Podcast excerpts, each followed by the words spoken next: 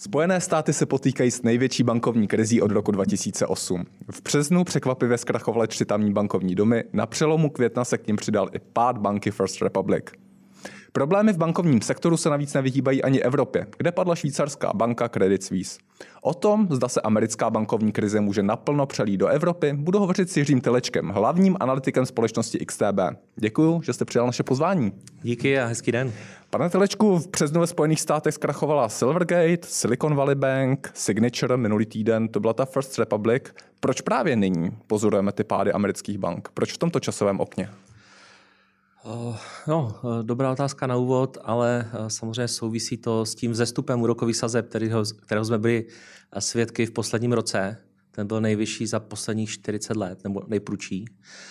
No a samozřejmě takovýhle eh, vzestup úroku tak sebou vytahuje kostlivce ze skříně a některé nepřipravené banky může takzvaně nachytat na holičkách a samozřejmě pokud se objeví problémy a trh eh, si toho všimne, všimnou si toho zákazníci, tak dneska je velmi jednoduché prostě té bance způsobit problémy prostě s tím, s tím svým odchodem, jako jo, protože Máme tady sociální sítě, máme tady prostě rychlé komunikace, není žádným problémem, aby ty, ta depozita v podstatě z banky utíkala daleko rychleji, než jsme si třeba hmm. Ještě byli schopni představit v průběhu globální finanční krize. Jinými slovy, ta nedůvěra na trhu se dokáže šířit rychleji než čas během toho roku 2007, 2008, 2009? Přesně tak, protože máme tady nové technologie, v té době ještě nebyly Eh, řekněme, ty sociální sítě tak rozšířené. Máme tady spoustu možností nové komunikace. Jakmile se objeví eh, prostě nějaká, nějaká pochybnost, okamžitě se to hmm. začne lavinovitě šířit. Každý máme dneska eh, v mobilu bankovnictví a já jsem tady schopný během pár desítek vteřin si, si v podstatě ta depozita veškerá ze své banky hmm. vybrat a, a poslat je kam budu chtít. Takže Eh, takže ano, myslím si, že tohle je prostě taková jako kdyby novinka, se kterou je třeba počítat a dneska je důležitější než kdy v minulosti, aby eh, se ta panika nešířila. Hmm. Jak velký eh, je to problém pro, americké, pro americký bankovní sektor, ty pády těch konkrétních bank, o kterých tady hovoříme, v Americe pochopitelně zaznívá, že je to největší krize od roku 2000, 2008. Pokud se podíváme na ta depozita padlých bank, tak, tak, tak samozřejmě eh, to tak je. Nicméně dejte nám trošku ten kontext, do jaké míry je to skutečně velký problém pro Ameriku. Eh, no, eh, myslím si, že samozřejmě je to problém v tom smyslu, že byla narušena ta důvěra v ten bankovní sektor. A to, to v tom dnešním systému bankovnictví, řekněme těch částečných rezerv, jak to funguje, nemáme tady žádné krytí, ty peníze, když vezmete do, do banky, tak oni tam v podstatě nejsou. Eh, to bankovnictví je založeno na tom, že tam nepřijdou si všichni, ti, co tam ty peníze dali, tak se nepřijdou najednou vybrat. A to právě v těchto těch krizích hrozí. Takže v tomhle tom je to určitě nebezpečné. Na druhou stranu, Americký bankovní sektor je, řekněme, skutečně robustní. Eh, ten eh, počítá se tam s nějakými 4,5 tisíci bank, které jsou eh, pojištěné. Zatím máme krach za sebou nějakých tří bank. Ale ani z pohledu aktiv, zatím co se týká aktiv, tak ty tři banky tak měla nějak aktiva v nějakém v rozmezí okolo 500 miliard dolarů, ale ten celý systém má nějakých třeba 20 bilionů. Takže není to podle mě takový zatím extrémní problém, ale samozřejmě je třeba no, ho řešit a je třeba tu situaci hmm. sledovat. Neobáváte se, protože um, hovoříte tady o nedůvěře na trhu, která dokáže spustit ty problémy, takové ty uh, kamínky, které dokážou spustit tu laminu. Neobáváte se, že tohle je právě ten příklad, kdyby uh, ty aktuální pády mohly vyvolat nějaké nějaké větší další události, které by vedly k pádu těch už významnějších, těch systémových bank skutečně, na, který, na, kterých, na kterých Amerika stojí? Eh, no, eh, samozřejmě závisí vždycky na, na tom, kam se ta situace posune, ale zatím po krachu těchto těch tří bank eh, vidíme, že ty problémy nejsou ještě vyřešeny. Další banky mají problémy, to určitě ano, ale já vždycky vidím nějaké individuální důvody u těch v podstatě všech tří bank, které hmm. zatím padly, proč k tomu došlo. A, a mluvme o nich tedy. Pro, pro, pro, co jsou ty individuální hmm. důvody a co je možná ta charakteristika těch padlých bank, která hmm k tomu vedla? V podstatě eh, že jo, začalo to víceméně, když nebudu počítat uh, Silvergate, uh, tak Silicon Valley Bank, tak tam ta banka v podstatě dojela na ten růst úrokových sazeb, ale nemůžeme říct, že ten sám o sobě jako je negativní, protože on zvyšuje ten čistý úrokový výnos, který v podstatě je, to, je ten kritériem, které, který je to u těch bank jako nej, nejvíce sledovaný. Eh, tak v podstatě eh, ta banka byla specifická v tom, že eh, se byla zaměřena na startupy, a startupy samozřejmě, když rostly úrokové sazby, tak měly, měly problémy. Je to v podstatě to, řekněme, to nejvíce, ne, nebo patří k těm nebezpečnějším odvětvím, prostě, hmm. kde, kde můžou zahořet ty peníze. Takže investoři se stahují z, toho, z tohohle sektoru. Startupy chtějí levné peníze, aby expandovaly. Přesně tak. A ty ty startupy měly um, depozita právě u uh, Silicon Valley Bank. Uh, ty byly uh, z větší části hmm. nepojištěné, protože to pojištění je do nějakých 250 tisíc dolarů. No a té bance prostě začala, začaly ta depozita mizet a začaly hmm. chybět prostě proto, aby mohla dále fungovat, takže byla nucena přistoupit k tomu, že odprodá část dluhopisů, které měla původně držet do splatnosti, čili je nemusela přeceňovat, Nicméně, když je byla nutna, uh, nucena prodat, musela je přecenit a to, jak vzrostly za poslední rok uh, a něco úrokové sazby, tak samozřejmě se do těch ceny eh, dluhopisů řádně zakouslo. Hmm. Ta banka reportovala, tuším, že to bylo 8. března, že vlastně z takového obchodu by měla mít ztrátu takřka nějakých 2 miliardy dolarů.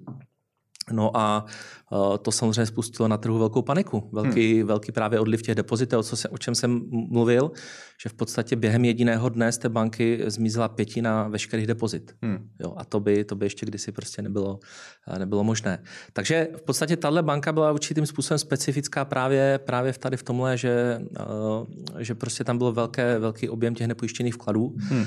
a to určitě nebylo standardem, protože pokud se podíváme, pokud se podíváme na, na, na třeba jiné i regionální banky, tak eh, tam, tam je těch vkladů o desítky procent hmm. níž, eh, no a ty velké banky jsou na tom ještě lépe. Tak já se tady trošku odkloním. Vy mluvíte o tom, že ta Silicon Valley Bank byla poměrně mm, specificky zaměřená jak regionálně, tak z pohledu, z pohledu depozitorů, který bylo méně, kteří tam měli uloženo víc peněz. Eh, jaký je váš pohled v tomhle kontextu na práci regulátora? A já jenom připomenu, že vlastně za Donalda Trumpa došlo k uvolnění některých, některých regulatorních požadavků právě na ty menší regionální banky, díky čemuž, eh, díky čemuž vlastně mohly fungovat i v tomhle režimu, v jakém fungovali, což nakonec vedlo k těm problémům, které se navršily. Můžeme to tak z dnešního pohledu vnímat. Samozřejmě v té době, když, když se tady ty regulace uvolňovaly, tak to spíše samozřejmě biznisu pomáhalo, pomáhalo to celé hmm. americké ekonomice. Ale obecně ta role regulátora, řekněme, že po té právě globální finanční krizi tak došlo k přísnění, k přísnění, že tam byl ten Dodd-Frank Act, a e, ten v podstatě trošku svázal e, ruce, potom za Trumpa došlo k určitému uvolnění. Hmm. E, nicméně stále bych, prostě ta regulace je větší, než, než byla třeba před globální finanční krizí. Hmm. Takže nejsem si úplně jistý, jak moc... A když to porovnáte s Evropou, regulaci amerického a evropského bankovního sektoru? Uh, ne, neřekl bych, že se úplně vyznám v té evropské regulace, asi bych se do tohle nechtěl, nechtěl hmm. pouštět, abych neplásnul nějakou pitomost ale uh, myslím si, že ta regulace do nějaké míry funguje a uh, řekněme, že uh, možná teď při tom řešení těch aktuálních problémů, tak to, že vlastně došlo k určitému přísnění, tak teďka trošku svazuje třeba tomu úřadu pro pojištění vkladu ruce v tom, aby třeba efektivněji nějakým způsobem zasahoval. Hmm. Jo, mám ti na mysli teďka hlavně to, že byly určité nástroje, které byly použity během globální finanční krize a protože, protože ten úřad eh, v podstatě je mohl zavést, tak eh, ty, to, to zavedl, tomu trhu to pomohlo. Když to eh, dnes už to nemá v pravomoci, musel byl tuhle tu pravomoc žádat hmm. kongres, No a kongres, tam, tam je to, řekněme, vždycky na dlouhé lokté, nebo alespoň hmm. v tom současném rozložení. Ostatně vidíme, co se teďka děje s dluhovým stropem, že se opět nemůžou dohodnout. Takže eh, právě tenhle ten úřad nemůže udělat eh, nějaké eh, kroky, které, které by třeba ze své hmm. pravomoce předtím mohl a tím pádem třeba ta krize zůstává do určité míry neřešena. Hmm. Já se vrátím k tomu argumentu, že vlastně problémy, které, které, o kterých tady mluvíme, se dotýkají poměrně specifických bank, ať už to jsou lokální banky nebo skutečně banky zaměřené jako v případě Silicon Valley Bank eh, na unikátní klientelu startupů, v případě u té, u té Silvergate to byly kryptoměny, pokud se nepletu. Um, co to znamená pro určitou um, strukturu Spojených států, která je poměrně výrazně založena právě na regionálním bankovnictví, na tom, že, že, že eh, lidé z místních komunit mají přístup k regionálním bankám, že je tam ta tradice vybudovaná možná více než, než v Evropě. Eh, co to znamená vlastně ta současná krize pro regionální banky a změní to nějak možná nebo posune hmm. strukturu, strukturu ekonomiky Spojených států? Eh, no, samozřejmě, že tohle je eh, jako velký problém právě pro, pro ty regiony, protože my tady možná každý dokáže vyjmenovat třeba 10 amerických bank, ale těch bank je v podstatě uh, více než 4 tisíce, takže to je, uh, tam prostě jsou banky, hmm. o kterých jsme nikdy, nikdy, nikdy neslyšeli a, a slouží právě vždycky té lokální ekonomice. Uh, no a s těmihle problémy ta důvěra v nich klesá, takže a vidíme to na akcích například? Vidíme to samozřejmě na akcích, na ty indexy regionálních bank tak vlastně propadly o těžké desítky procent od začátku roku, takže když to dáme do kontrastu s tím, co se děje na velkých bankách, tak tam víceméně pořád na naprosté většině z nich jako není nikde na, na nějakém hmm. minimu, jo? jsou nad úrovněmi, kde byly minulý rok, hmm. takže eh, vidíme tady uh, skutečně problém spíše těch, těchto těch menších bank. No a to má samozřejmě své konsekvence, uh, pokud uh, že nějaké ty malé biznesy šly za těmi regionálními bankami, tak teďka už se mohou obracet nebo dávat depozita do těch, do těch větších bank, protože se třeba bojí. A to vidíme reálně, že ta depozita se přesouvají z těch menších to, bank k těm větším. To, to, reálně, to reálně vidíme, protože prostě ten, ten strach tady je. No a samozřejmě to dostává ty regionální banky do problému, takže ty teď nemají žádnou, řekněme, euforii, nechtějí, nechtějí prostě půjčovat tak, jako půjčovali, protože si chrání více ten svůj kapitál No a pokud nepůjčují, tak ekonomika e, neroste a hmm. samozřejmě se to e, ne, nedotýká pouze těch oblastí, ale v podstatě se to týká celé té oblasti Spojených států. Hmm. Jo, takže... Co, co to znamená pro budoucí situaci v tomto sektoru? Znamená to, že třeba z těch regionálních bank následkem toho úniku depozit a, a té proměny možná chování spotřebitelů takže bude docházet k větší koncentraci na tom trhu?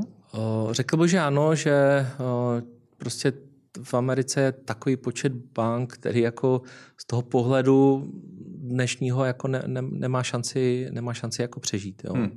Takže myslím si, že bude prostě docházet nějakém, nějakému slučování, aby ty, ty banky byly větší.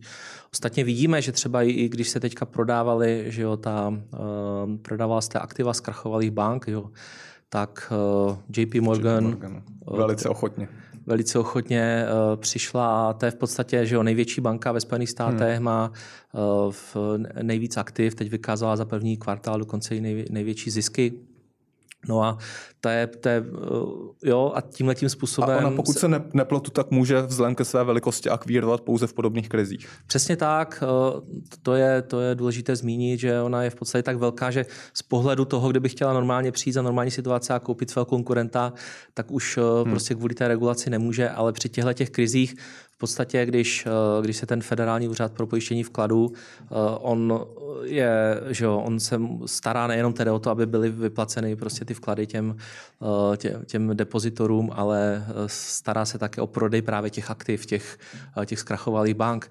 No a musí, teď je to v podstatě ta, o tom, že ten úřad musí reagovat na tu nejvyšší nabídku. Hmm. Jo, takže on nemůže, nemůže teď udělat podle, podle té současné regulace, že by si vybral tam, kde by to třeba podle jeho názoru jo, bylo, ale musí prostě eh, reagovat na tu nejvyšší nabídku. Takže... Kapitalismus ve své čisté podobě. Přesně, takže reaguje na to a prodává to těm velkým, kteří jsou ještě větší hmm. a samozřejmě tím se dále prostě ty, ty podmínky na trhu se, se mění, takže ta, ta, koncent, ta vyšší koncentrace je podle mě jedním z, hmm. z důsledků, které prostě kam to teď nevyhnutelně vede. A ty velké banky chtějí a budou chtít nadále kupovat ty malé banky, získat jejich klientelu, Určitě. získat větší vliv eh, po celých Spojených státech, po celém tém, tom obrovském území. Je to ten ta budoucí scénář, že vlastně o, přesně tak, budou ty velké pohlcovat, pohlcovat ty regionální hráče.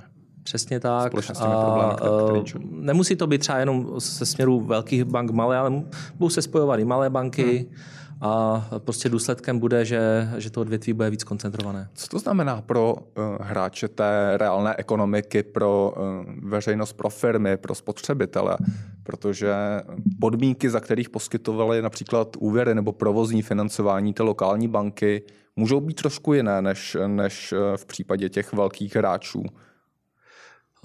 Přesně tak, ale řekl bych, že to bankovnictví není, není prostě odlišné od jiných sektorů z pohledu té koncentrace. Prostě tam, kde je, eh, tam, kde je více velkých hráčů, tak eh, hmm. není, není tam prostě ta, ta konkurence taková, jako když, když máme prostě jednotky firem, Eh, tak eh, v podstatě eh, tam je menší konkurence, než těch firm je stovky, ať už je to, ať už jsme hmm. bankovnictví nebo třeba v nějakém průmyslovém odvětví.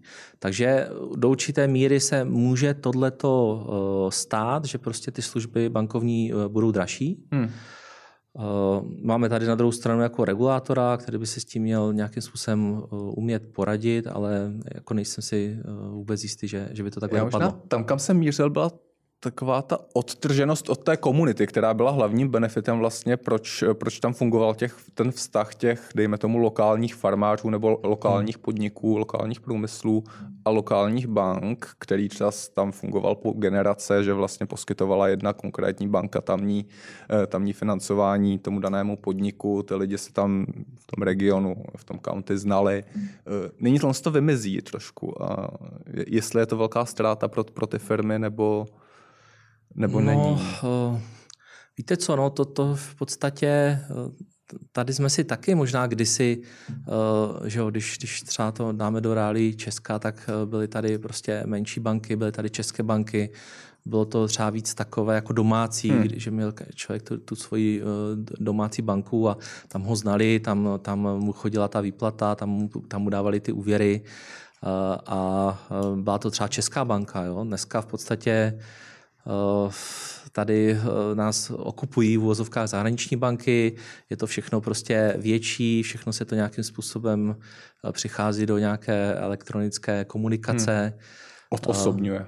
Přesně, takže to odosobnění tady ano, ale ne, nemyslím si, že by to byla třeba z pohledu ekonomiky hmm. prostě nějaká výrazná ztráta. Řekl bych, že to je nějaký, řekněme, přirozený vývoj, ale eh, samozřejmě, kdo má rád staré časy, tak, eh, tak prostě se to mění. No. Co ty problémy amerického bankovního sektoru a reálná ekonomika makročísla, typicky hmm. vývoj kondice ekonomiky, hrubého domácího produktu a inflace a jakou roli, a to je vlastně ta podstatná otázka, jakou roli v tom hraje americká centrální banka, americký Fed, který, eh, který a tady možná upozorníme, že, že vlastně oproti, oproti evropským bankám, které se jako většinou starají primárně o inflaci, tak americký Fed kromě toho řeší i určitý vývoj nezaměstnanosti, respektive to má ve svém mandátu, takže je trošku mezi dvěma ohni více než čas tady v Evropě. Tak eh, to má, ale zrovna teď aktuálně to, to moc řešit nemusí, a protože obe, ta... Obecně ekonomiky. Jasně, no ale v podstatě o, o co se týká nějaké zaměstnanosti, tak ten trh práce je na tom relativně dobře, přestože vidíme určité eh, zhoršování eh, některých, řekněme, ukazatelů, tak pořád z pohledu nezaměstnanosti americká ekonomika hmm. vykázala eh, v minulém týdnu nejnižší nezaměstnanost od roku 1969. Nicméně to podstatné sazby, vysoké sazby, no. dobře pro prokrocení inflace, špatně pro ekonomiku. Takže Fed prostě má tady vysoké sazby, bojuje s inflací, což je samozřejmě dobře. Hodně se spekulovalo o tom, jestli teda má jít po té finanční stabilitě víc než po té inflaci, protože to, to že vlastně teď ještě dále třeba zvyšuje ty sazby, tak může zase způsobit pro nějaké problémy, třeba Eh, bank, které jsou, řekněme, relativně na tom, eh, na hmm. tom hmm. podobně, eh, jako byla třeba Silicon Valley Bank, která, která musela nějakým způsobem prodávat ta svoje aktiva, která hmm. původně prodávat nechtěla. Takže to, že se dále zvedly sazby, tak to znamená, že ty, že ty banky, ty, všechny ty dluhopisy, co mají na knihách nakoupené v, řekněme, v tom předcovidovém období za ty, řekněme, nulové sazby, hmm. tak by ještě, pokud by si museli přecenit, tak by ještě dostali třeba méně než Silicon Valley Bank. Jako jo. Ale na druhou stranu to byl fakt jako ty, tyhle ty banky zatím, co, co nějakým způsobem klekly, padly, tak byly určitým způsobem jako výjimečné. Hmm. Což ta, pardon, ale jen, jenom hmm. když to převedu do jiných slov, tak, eh, tak americká centrální banka tímto postojem vlastně říká, že inflaci současnou vnímá jako větší riziko hmm. než potenciální pády další bankovním sektoru. Eh, přesně tak, eh, vnímá to tak a vlastně to potvrdil i, i Pavel na tiskové konferenci, kde řekl, že, že ten bankovní sektor je zdravý. Jo, a já s tím v podstatě, eh, v podstatě s tím souhlasím, protože naprosto většiny bank se to týká. Ty, většina bank nemá, nemá tyhle ty problémy. Jo, eh, některé banky samozřejmě, pokud mají hodně těch nepojištěných vkladů, eh, tak se můžou dostávat do určitých problémů. Samozřejmě ty, ta depozita hmm. dále odplouvají. Teďka jsme viděli, kdo to byl PeQuest, jenom za první teďka týden, hmm. tak přišel o nějakou zase deset, desetinu depozit. Takže e, to je důsledkem té paniky, ale zatím to neřekl by, že je to problém nějakého sektoru, ale spíše prostě těch jednotlivých bank. Hmm. Jakou roli to bude hrát e, v celkovém oživení americké ekonomiky? Protože vidíme tady, že, že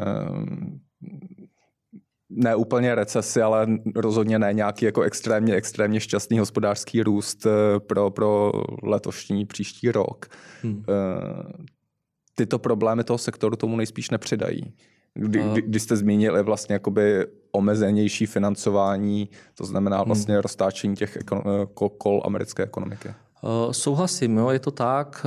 Uh, prostě ty banky, pokud by jim hrozily nějaké problémy, jakože ve spoustě bankách se třeba zatím nic neděje, ale určitě si myslím, že vnitřní mechanismy už, už pracují v tom smyslu, aby se dařilo nějakým způsobem prostě držet ty základní ukazatele, třeba přiměřenosti, likvidity, tyhle ty věci. No a pokud banka, řekněme, dále nějakým způsobem veselé uvěruje, zbavuje se toho svého kapitálu, tak to spíše ty problémy přibližuje. Takže hmm Spíše to velí k tomu, aby ty banky byly opatrné, eh, neuvěrovaly tak moc, třeba jak by měly v plánu, a to může mít na tu americkou ekonomiku negativní dopad. Bojíte se toho i u těch velkých bank, u těch, u těch systémových?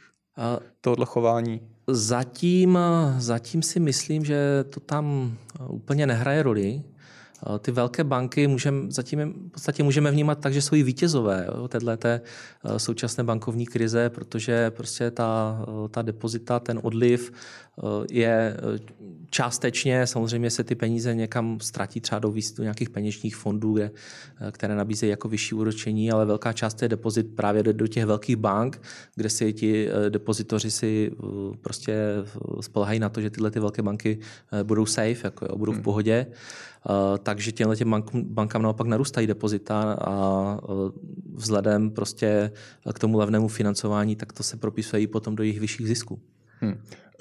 Než se přemístíme na závěr do Evropy, tak, tak poprosím jenom o schrnutí toho, toho amerického výhledu například pro letošní rok. Chápu správně, že předpokládáte, že nás čas čeká ještě pát pár několik dalších pádů menších bank, nicméně nic systémového, žádné systémovější problémy, eh, systémovější problémy amerického bankovního sektoru nehrozí. S přihlédnutím k těm trendům ohledně koncentrace a tak dále, o kterých jste hovořil. V podstatě ano. Jo. Ne, ne, nevidím jako problém celého bankovního sektoru, vidím tady problém spíše v jednotkách případů eh, nějakých specifických bank. Určitě se nedá eh, vyloučit, že prostě ty banky nějaké další jako padnou. Hmm. Jo, nedá se prostě vyloučit další, další věci, že, že prostě eh, ty, ty, ty úřady budou muset víc zasáhnout, jo, třeba FED to bude muset hmm. víc komentovat, ale zatím, zatím tady nevidím nějaký problém, který by třeba měl přivést nějakou hlubokou recesi. Hmm. Pochopitelně to ne, ne, nemůžeme dávat žádný investiční doporučení, ale jak se na tu současnou situaci amerických hmm. bank by měl dívat investor? No, ono samozřejmě, můžeme se na to podívat z pohledu toho, že teď je krize, takže jo, Fed nenechá bankovnictví padnout, takže by mohlo být nějaký dobrý, hmm. dobrý čas vstupu do pozice, ale myslím si, že je třeba hodně vybírat, protože na jednu stranu Jsou samozřejmě... Jsou jabka. Máme tady, já bych to rozdělil, máme tady velké banky a malé banky. Ty malé banky, ty jejich ceny dramaticky klesly, ale samozřejmě prostě z, z dobrého důvodu. Eh, nemyslím si, že to odvětví je v problémech, ale je tam velké nebezpečí právě, jak jsme se bavili už úplně na začátku, eh, toho poklesu to, té, té důvěry jo, v, té, v té bankovní sektor. Takže pokud by prostě eh, ta důvěra od, zmizela, akcie prostě těchto těch bank půjdou dolů, musí hmm. přijít Fed, zachraňovat to. Takže tam, tam vidím tyhle ty problémy. Pokud se podívám na velké banky, tak tam si nemyslím, že by tyhle ty problémy byly na stole. Ale na druhou stranu eh, máme tady prostě za sebou ten růst úrokových sazeb a ty velké banky v podstatě i ty malé jo, na, na tom čistém úrokovém výnosu tak jako výrazně dosud profitovaly, protože v podstatě ty, na, tě, na ta depozita uh, neplatily vysoké úroky a naopak byly tyhle ty, hmm. vlastně ten dostupný kapitál mohli zhodnocovat. U za, centrální banky si počovaly za 5% nebo, a, přesně, a lidem to dávali za Přesně, takže, takže co se týká tohohle spreadu, tak ten, ten už jako Fed už s, s růstem úroku přestál. Teďka máme tady i jako už jako větší tlak, řekněme z pohledu těch spotřebitelů, těch, těch vkladatelů, že chtějí už ty úroky větší. Takže tenhle ten, řekněme, velmi důležitý kanál ziskovosti, ziskovosti hmm. bank, tak by se měl částečně uzavřít. No a pokud se ještě na to podíváme z pohledu toho, že americké ekonomice, i když prostě nevěštím nějaký hluboký propad, tak pořád se spelkuje o tom, jestli v tom třetím kvartálu se třeba dočkáme recese, pokud ne, tak ta ekonomika bude blízko stagnace. Takže eh, nevypadá to, řekněme, jako z pohledu třeba následujícího roku, že ten biznis by měl nějak skvétat. No. Hmm. Takže pokud bych si chtěl třeba někdo zaspekulovat, tak jako ty regionální banky některé, nebo prostě ty indexy, spekulace na nějakou záchranu, eh, asi by mi hmm. to dávalo smysl s nějakou malou částí portfolia, ale Tady je vlastně ještě zajímavý moment, který jste se dotkl, když jste mluvil o těch eh, malých, malých úrocích, které, které velké americké banky dávají, dá, dávají eh, na depozita, které, které, u nich, které u nich lidé vloží. Eh, tam bylo zajímavé asi dva měsíce zpátky, pokud se nepletu, tak přišel Apple vlastně s velkou nabídkou, že bude lidem nabízet, nabízet větší úroky. Tuším, že to je až 4%, že nabízí. Je to ve spolupráci, pokud se nepletu, s Goldman Sachs bankou, Aha. nicméně bylo to bráno jako poměrně velká zpráva, že právě jo. tento technologický žralok hmm. vstoupil do toho, z toho tradičního bankovního odvětví. Uh, máte, uh, máte pravdu a myslím si, že je, je zajímavé i to, že uh, my tady nějakým způsobem jsme zvyklí na ty, na, na, ta, na ty úroky depozit, ale jako ve Spojených státech to tak úplně není. Hmm. Uh, tam uh, tam to prostě trošku funguje jinak. Takže tam možná jsou skutečně se... u těch velkých bank v desetinách procentního bodu. Jako mnozí by se divili, že v podstatě tam na, na těch depozitech skutečně nic nedostanou, hmm. musí prostě už to vložit do nějakého produktu, aby prostě měli nějaký výnos. Přesně tak. Eh, pojďme na závěr rychle do Evropy, protože v reakci na pád těch tří amerických malých regionálních bank, tak vlastně přišla zpráva, že se slučuje, spíš poholcuje eh, švýcarská banka UBS eh, dvojku Credit Suisse. Eh, bylo to překvapení pro vás? Řekněme, tak každý, tak krach takovéhle velké banky je nějakým způsobem prostě šokem. Švýcarské no, navíc. Přesně tak. Ale co se týká zrovna Credit Suisse, tak tam ty problémy se táhly skutečně dlouhé hmm. roky, byly Eh, nebyl jenom jedním směrem, bylo tam prostě spousta věcí, ať už špatné investice, ať už prostě nějaká trestní oznámení v, v tom managementu, tyhle ty, eh, jo, nějaký pokus o prostě v uvozovkách okradení jako klientů a tyhle ty věci. Takže ta banka se dlouhodobě právě těšila hrozně nízké důvěře. Eh, vůbec se tomu nedivím, ale to právě třeba si myslím, že bylo zajímavé, že, že krachla Silicon Valley Bank a za týden měla hmm. problém Credit Suisse ale ty problémy byly, řekněme, jo, mohly mít nějaký společný základ prostě v tom, že ty úrokové sazby rostou, ale jinak to byl naprosto odlišný jako případ těch, těch společných Proč prvků. to padlo? Přesně tak. Těch hmm. společných prvků tam bylo hrozně, hmm. hrozně málo a v zásadě opět narážím právě na tu důvěru, která už tady několikrát padla. Prostě ta banka, jak měla nízkou důvěru, tak jakmile se objevil ten problém ve Spojených státech, tak všichni se zaměřili na, no. na Credit Suisse. Přelila se teda ta krize důvěry přes, přes oceán, přes oceán do Evropy v tomto o, případě. Přesně tak, ale jako reálně k tomu neměl jako důvod. Prostě to, že Silicon Valley Bank tam měla nějaké hmm. velké množství nepojištěných depozit, tak mělo pramálo společného s, s Credit Suisse. Jo, a bylo to vidět třeba také i na tom, že, eh, že třeba další banky, o kterých se nemluvilo v posledních letech úplně třeba hezky, jo, jako je třeba Deutsche Bank nebo já nevím, do určité míry možná Societe Generale, uh, Unicredit, uh,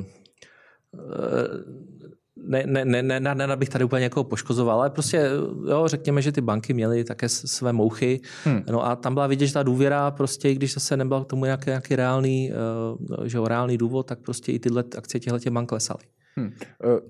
Jsou tady nějaké další, nenapadá mě správná metafora, raněné ovce, ale, ale slabé kusy vlastně toho bankovního stáda, na které se ten trh bude podobně jako se zaměřil na Credit Suisse, té podrobnější analýze v kontextu pádu amerických bank, tak na které se nyní dívá skrze prsty a které by mohly mít problémy, na které by se mohla uplatňovat ta krize důvěry krize důvěry spotřebitelů?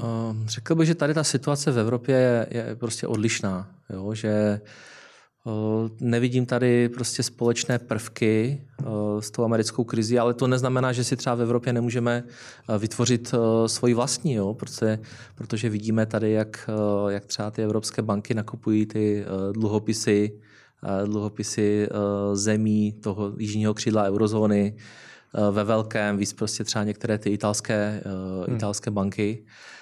No a to samozřejmě s tím Ruskem, že oni to nakupovali i, v té době, když ty úroky byly velmi nízké, teď jsou vysoké. Pokud by třeba tady muselo dojít nějakému přecenění dluhopisů, tak bychom se taky třeba dívali, co ty banky mají na knihách. Jo? Hmm. Ale často to jsou takové velmi obtížné jako dostupné informace, že já si teďka nejsem vědom a nechci třeba jmenovat nějakou banku, která nemusíme, mohla... nemusíme jmenovat, ale, ale hmm. jenom mi řekněte, jestli vy, vy sám se čas obáváte tohodle, tohodle scénáře, který popisujete, že tady, že tady to přece cenění vlastně způsobí problémy, problémy v hmm. bilancích jednotlivých významných bank, těch systémově významných, o kterých se bavíme? Zatím, eh, zatím si myslím, že ne. Jako ne, ne, nevidím prostě, hmm. co, co sleduji, tak ty problémy zatím nevidím, ale eh, je tady prostě toho, to riziko toho dalšího růstu rokových sazeb, který prostě vytahuje, tohle to vytahuje ty kostlivce z těch, z těch skříní a uh, může prostě to, jak to způsobilo problémy ve Spojených státech, tak tady se to může projevit třeba v trochu jiné oblasti, ale, ale taky. Jo. Evropská centrální banka má trošku za, za Fedem spoždění, uh, ten inflační problém je ale tady taky. Uh, myslím si, že je tady ještě to bude samozřejmě záviset, ale mohly by ty problémy tady nakonec být ještě, ještě větší. Jaké problémy? Inflační? Uh, ne, myslím, myslím celkově jako toho bankovního sektoru, jo? protože myslím si, že spousta těch aktiv, které, které ty prostě banky mají na knihách, tak ta, ta kvalita je, řekněme, bude výzvou v případě, že by právě třeba ta důvěra byla nějakým způsobem v bankovní sektor nalomena. A těmi aktivy myslíte ty dluhopisy státu Jižního křídla? Uh, přesně tak, ale v podstatě i, i nějaké další třeba korporátní jako dluhopisy. Hmm. Uh, v podstatě všechno to vychází z té situace, kdy, kdy jsme tady před covidem měli období uh, několika let, kdy ty úroky byly velmi nízké nebo dokonce i záporné. Eh, v té době prostě ty banky nakupovaly, nakupovaly ty dluhopisy, které aktuálně s tou vyšší úrokových sazeb, eh, tak eh, prostě ta hodnota je, je níž. A teď je otázka, jestli s těm bankám se to prostě bude dařit do, do té splatnosti držet, aby, aby se prostě ten v trhu v vozovkách nedozvěděl, že tam ty ztráty jsou. A nebo, nebo prostě kdyby přišla krize, tak, tak prostě ta, trh se začne dívat na tu kvalitu těch, těch aktiv No a možná bychom se prostě divili, co, tam, co bychom tam všichni našli. Poslední otázka závěrečná. Česká republika, český bankovní trh. Eh, vidíte tam nějaké problémy? Myslím si, že to, co se děje, tak to se nás v podstatě vůbec netýká. Eh, a je to prostě dáno tím, že tady ten bankovní sektor funguje úplně jinak. Tady, tady prostě ta depozita, to je, to, to je ten pevný jako, jo, kámen, který tady prostě drží ty banky jako stabilní. Takže já si myslím, že to, co se dělo, tak byla skvělá nákupní příležitost. protože tady ty banky zůstávají zdravé a je to do, do určité míry dané tím, prostě, že tady jsme tak uč, určitým způsobem zaostalí. Jo? Že tady pořád je tak, také to tradiční, nebo možná zaostalí je silné slovo. Východnější. Východnější, východnější tradičnější, tady to, tady to vychází, prostě ta ekonomika na těch bankách stojí. Jo? Přitom hmm. ve Spojených státech máme ten kapitálový uh, trh, tady těch produktů není tolik, tam máme různé že jo, hmm. deriváty, které se mohou různým způsobem mít. Tady nic takového není, takže tady si myslím, že těch kostlivců nebo nějakých jako problémů, o kterých by těch trh nevěděl, tak jako ten potenciál, že tady jsou, je daleko nižší. Hmm. Hostem Infotalks byl hlavní ekonom XTB Jiří Teleček. Děkuji, že jste přišel. Děkuji a naschledanou. Naschledanou.